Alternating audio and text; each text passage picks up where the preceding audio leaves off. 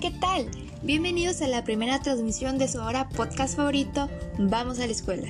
Y es que hoy les traigo a todos un tema muy importante y la verdad es que muy interesante. ¿Para qué? Pues para que nos informemos y aprendamos todos juntos. ¿Están listos? Yo sé que sí. Hoy les hablaré sobre la importancia de las herramientas digitales en la educación básica. Y esto hoy más que nunca es de gran importancia. Estamos atravesando por una pandemia, por lo cual ahora todos tenemos que tomar clases en línea. Pero esto no significa que solo nos tengamos que conectar a través de una pantalla y dar o tomar una clase. No, esto va mucho más allá de aquellas herramientas que se nos ofrecen para que sean aprovechadas a un 100% y todos tengamos clases más dinámicas, divertidas y llenas de aprendizaje. Así que para poder englobar toda esta idea tenemos que comenzar con un concepto muy importante. ¿Y cuál es este? Tenemos que comenzar a definir el concepto de cultura digital. El uso del término cultura se refiere al surgimiento de nuevos medios de interacción, nuevas formas de ser y de formar comunidades de interacción. La adición del término digital se usa para contrastar con los medios análogos de comunicación. En general, esto se define a la cultura digital como el uso en evolución de información digital y como un canal de intercambio social y económico mediado por artefactos tecnológicos. Esto gracias a los autores Ferrari, Núñez y Sánchez. Y bueno, a partir de aquí ya tenemos para poder adentrarnos al uso de esta tecnología, su importancia, vaya. Así que una vez que nosotros conocemos esta definición, podemos decir que la cultura digital pues es de gran importancia en todos los ámbitos, la verdad, y sobre todo en el educativo, ya que en la actualidad hay muchísimas herramientas digitales que nos permiten enriquecer todo lo que hacemos, el uso de plataformas y aplicaciones, etc. Pero aquí también vemos diferentes cosas. No, no solamente es conocerlas, es el saber usarlas, el saber apropiarnos de ellas. Y bueno, como se había mencionado anteriormente, en la actualidad en la que estamos viviendo la verdad es que la tecnología sin duda ya es algo indispensable, pero también es un privilegio. A través de esto surge una nueva importancia. ¿Y cuál es esto? Una responsabilidad. Y aquí se nos podría presentar una primera, vamos a decirle, problemática. Nos estamos enfocando en el ámbito escolar hay que recordar eso.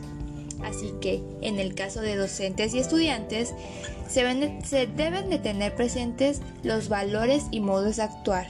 ¿Por qué? Bueno, se debe de cuidar la manera en que todos los bienes tecnológicos son usados, ya sea por la formación o información existente. Esto se debe fomentar hacia buenas actitudes y prácticas. ¿Por qué? Bueno, debemos de recordar que existen cosas como el plagio. ¿Qué es el plagio? Bueno, es la copia textual de documentos que se realizan por otros autores sin citarlos o hacer referencia a ellos. También está el uso de accesos a sitios prohibidos o no acordes con fines educativos, arribando a ellos incluso hasta por vías censuradas.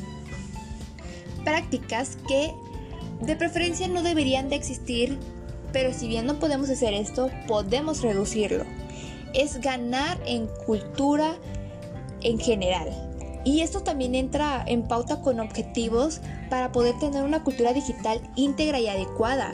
¿Por qué? Porque todos estos valores que nosotros llevamos a cabo en esta práctica son un factor clave para poder lograr la convivencia entre la sociedad y la tecnología. Ahora bien, sabemos que hay muchísimos, muchísimos beneficios que podemos usar con el uso constante de la tecnología. Tal vez muchos llegamos a pensar de que a lo mejor es una pérdida de tiempo, la gente solamente está en redes sociales, pero no, a todo hay que verle un lado bueno y benéfico. Así que yo les traigo aquí seis increíbles opciones que todos podemos estudiar, motivar, analizar y llevarlas a cabo para qué? Para efectivamente poder ser comprobadas. Aquí el primero es la motivación. ¿Por qué? Bueno, al digitalizarse las aulas, se logrará que los alumnos trabajen con diferentes formatos audiovisuales. ¿Cuáles son estos? Es el uso de textos, de imágenes, de videos, de juegos, sonidos, mapas, etc. ¿Por qué? Esto torna que las clases sean más amenas. El segundo punto es el adaptar. La tecnología permite la personalización de la enseñanza. ¿Qué queremos decir con esto? Es que el alumno utilizará el material que mejor le estimule, le entretenga, le motive para que para que él continúe aprendiendo constantemente. El tercer punto es entender. ¿A qué nos referimos con esto? Es la posibilidad de ampliar la información mediante imágenes y videos que facilitará la labor del profesor. ¿Qué queremos lograr con esto? Que el alumno comprenda de mejor manera temas y la información que se le expone. Asimismo que los niños podrán ampliar conceptos de un modo más rápido y sencillo. Es decir, no es lo mismo cuando, eh, y esto lo van a saber principalmente los que somos estudiantes, no es lo mismo cuando un docente llega y solamente nos está hablando frente a la cámara ¿Por qué? Porque solamente lo estamos escuchando y viendo a él y no logramos comprender la idea que él nos quiere transmitir. Sin embargo, cuando un docente hace uso de este tipo de herramientas, ya sea proyectando una imagen, un video, algo que nos motive y que nos ayude y podamos decir, con esa idea me quedo, con esta idea ya entendí. A esto nos queremos referir con el punto de entender. ¿Cuál es el siguiente punto? Es el practicar. ¿Por qué? Porque la incorporación de la tecnología en las aulas ayudará, al alumnado a desarrollar un aprendizaje kinestésico y esto también va a mejorar la calidad de su proceso educativo. Como punto número 5 tenemos agilizar. Aquí es una comunicación entre profesores, alumnado, familias y personal docente. ¿Por qué? Porque esto se verá más fluido y se mejorará notariamente en el proceso del aprendizaje. Aquí este punto también es muy importante. ¿Por qué? Se sigue mencionando de que actualmente nosotros estamos alejados de las personas de nuestro entorno y la tecnología al ya estar incorporada hizo como que un refuerzo, como que un impacto más grande, porque es el único medio que nosotros tenemos para poder comunicarnos con las personas. Antes, pues sabemos que era muy difícil, no había, si esta pandemia nos hubiera tocado antes, a lo mejor ya no habría clases, se trabajaría de una manera muy diferente, pero ahora nuestra realidad es muy, es muy avanzada ¿Qué quiero decir con esto? Es muy fácil ahora tomar simplemente nuestros teléfonos celulares y mandar un mensaje a nuestro contacto por medio de aplicaciones, ya sea WhatsApp, Facebook, Instagram, Twitter, infinidad. Y así podemos tener una comunicación más precisa con nuestros docentes. ¿Por qué? Porque incluso podemos realizar llamadas o videollamadas por estas aplicaciones o redes sociales como es en el caso de la actualidad donde estamos utilizando ya sea Zoom, Classroom, Meet, Jitsi, etc. Continuamos con el punto número 6, el cual es desarrollar. ¿Y qué tenemos que desarrollar? Habilidades sociales y sentidos lógico y crítico que se verán desarrollados con la puesta en práctica ya sea de la digitalización en las aulas. Ahora bien, vamos a hacer una comparativa retomando todos estos aspectos con los que me quiero referir y aquí a donde vamos a llegar es al mobile learning o el aprendizaje móvil. ¿A qué nos referimos con esto? Es el tipo de enseñanza y aprendizaje que utiliza dispositivos electrónicos móviles como el celular. ¿Y por qué se caracteriza por este? Su ubicuidad es decir, que se puede aprender en cualquier momento y lugar, como se estaba mencionando anteriormente. En otras palabras, es la modalidad educativa que facilita la construcción del conocimiento, la resolución de problemas de aprendizaje y el desarrollo de destrezas y o habilidades de diversas de una manera autónoma gracias a la mediación de esos dispositivos móviles portables. Esto gracias a las palabras de los autores Prazuelo y Gallego. Recordemos que este es un momento de reflexión. Así que una vez que ya se expusieron las partes de las ventajas, podemos pensar en que existen desventajas. Nuestra realidad es que hay mucha resistencia al uso del celular, ya sea tanto por parte del profesorado como de las familias, ya que al considerarlo un medio más de comunicación y de entretenimiento que como herramienta educativa se pierde ese fin pedagógico que es precisamente lo que nosotros estamos buscando. ¿Qué tipo de desventajas se pueden crear en este tipo de ambientes de la tecnología? Podemos llegar a pensar que es un elemento de distracción y pérdida de atención, ya sea por parte del educando sobre sus tareas prioritarias. Es muy común que nosotros estamos haciendo tarea, trabajando en algo muy importante y ya sea por estar en redes sociales, escuchando música, jugando o algo, perdimos, perdemos ese sentido de lo que nosotros estamos haciendo. Y muchas veces nos podemos llevar realmente horas aquí. Por lo cual tenemos que enfocarnos en lo que estamos haciendo y tomarnos tiempo para cada cosa. Si ya estamos trabajando, es clave que nosotros pongamos en práctica lo que estamos haciendo y continuemos trabajando y explorando estas herramientas ya que muy fácilmente nos llegamos a distraer todos. Esto es una realidad. Y también otra es que es muy difícil a veces el control que los jóvenes le dan. ¿Por qué? Porque se tienen acceso a contenidos no adecuados, ya sea el sexing o incluso el ciberbullying. Pero nosotros estamos aquí porque nos queremos comprometer para ofrecer una estupenda experiencia educativa ¿Para qué? Para que alumno y profesor estén preparados con todas estas herramientas para el futuro. Dicho lo anterior, ahora vamos a continuar con otro punto, el cual es la brecha digital. Y esto la verdad representa un gran desafío. Estamos en un mundo hiperconectado en el que la digitalización simplemente llegó para quedarse.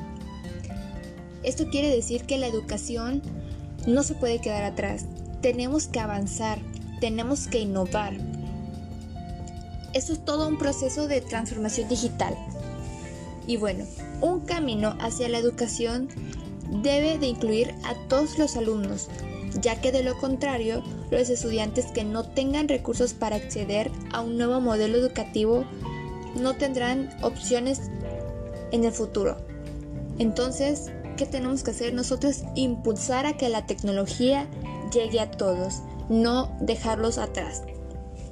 Y bueno, también con esto se quiere dar pauta al papel de los docentes, porque muchas veces encontramos en las aulas que los docentes están muy alejados de la tecnología, la desconocen y no aprovechan las herramientas que se pueden obtener de todo esto, por lo cual surge esta brecha que permite o muchas veces torpece el aprendizaje en las aulas. Así que vamos a profundizar más. Un profesor debe de ajustar la ayuda pedagógica a las necesidades de los educandos con ello hablo de facilitar métodos, que los recursos sean variados, todo esto para que se permita dar respuestas a sus motivaciones, intereses, capacidades, etc. Todo esto para atender las diferentes capacidades. Es decir, que no se debe de abandonar la enseñanza y se debe de adaptar todo lo necesario para que para que nosotros logremos en ellos conocimientos, destrezas y valores. Esto como mínimo por lo cual se debe de fomentar una diversidad metodológica y buscar un equilibrio entre el trabajo personal y cooperativo.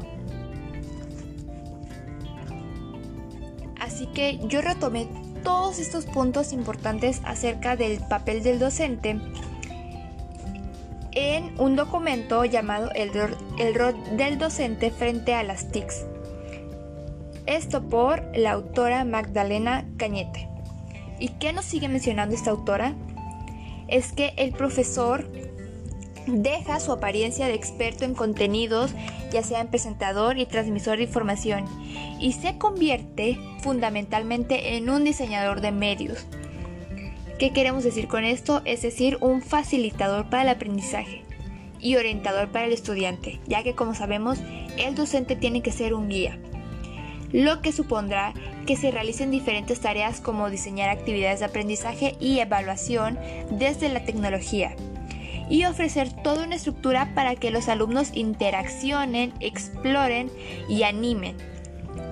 Todo esto para lograr un metaaprendizaje. Por otra parte, también se jugará un papel importante ya sea en el diseño de materiales y recursos que sean adaptados a las características de los estudiantes que serán elaborados por él. Por lo tanto, ¿cuáles son estos puntos claves que tenemos que retomar de lo que se mencionó anteriormente? Es que los docentes deben de estar en una constante actualización conocer y enseñar más acerca del manejo de la información, valores, derechos y las obligaciones que existen dentro del mundo digital, todo esto para con sus estudiantes. Asimismo, para que se le dé pauta a la innovación en las aulas.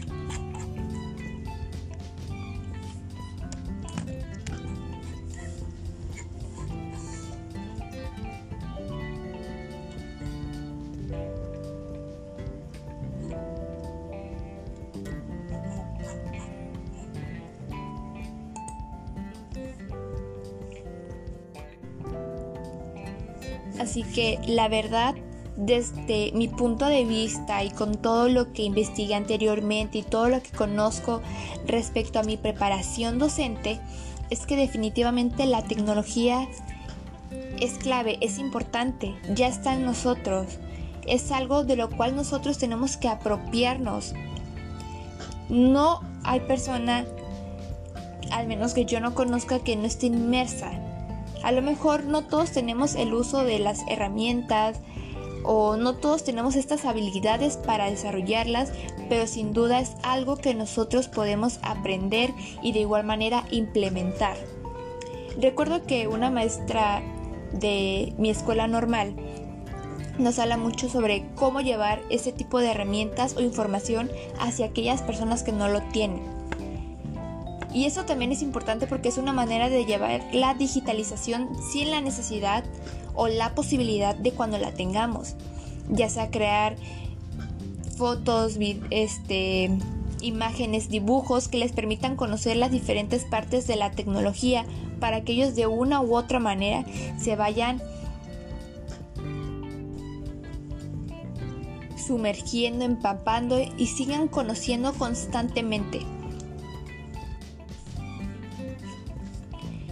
De igual manera, me gustaría dar a manera de conclusión u opinión principalmente que no solamente los docentes tienen que estar preparados ante esta problemática. No, también los estudiantes y los padres de familia, ya que todo esto es un trabajo en común, en equipo, de ambas partes, ¿Para qué? Para que exista una cultura digital y todas estas herramientas y el uso que se le da a la tecnología surja de manera correcta. Sin duda, como lo había mencionado anteriormente, estamos en una era donde todo es tecnología. Estamos viviendo cambios y transformaciones de estos dispositivos digitales. Por lo cual, considero que es importante que en el campo de la educación se explore más acerca del potencial de las diferentes herramientas que se nos ofrecen. Realmente es todo un reto de este siglo, pero considero que esto es importante para ayudar en el tipo de rezago educativo que estamos buscando eliminar o reducir. ¿Qué me puedo llevar de todo esto?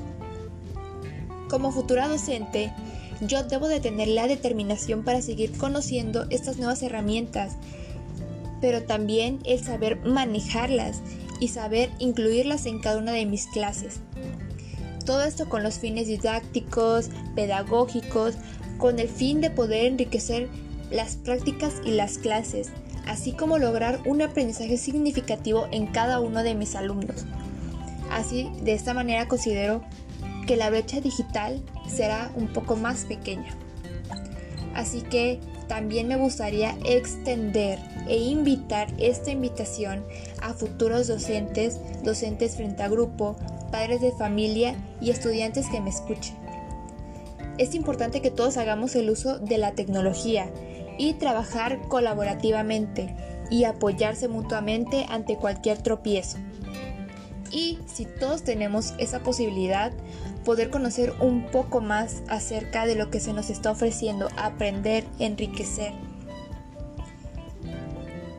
Porque esto es una responsabilidad para y con la sociedad, el seguir creciendo de estas herramientas digitales y el seguirlas fomentando. Así que de esta manera esto ha sido todo. Muchas gracias por su atención, espero les haya gustado y ojalá los vea en un próximo episodio. Muchas gracias.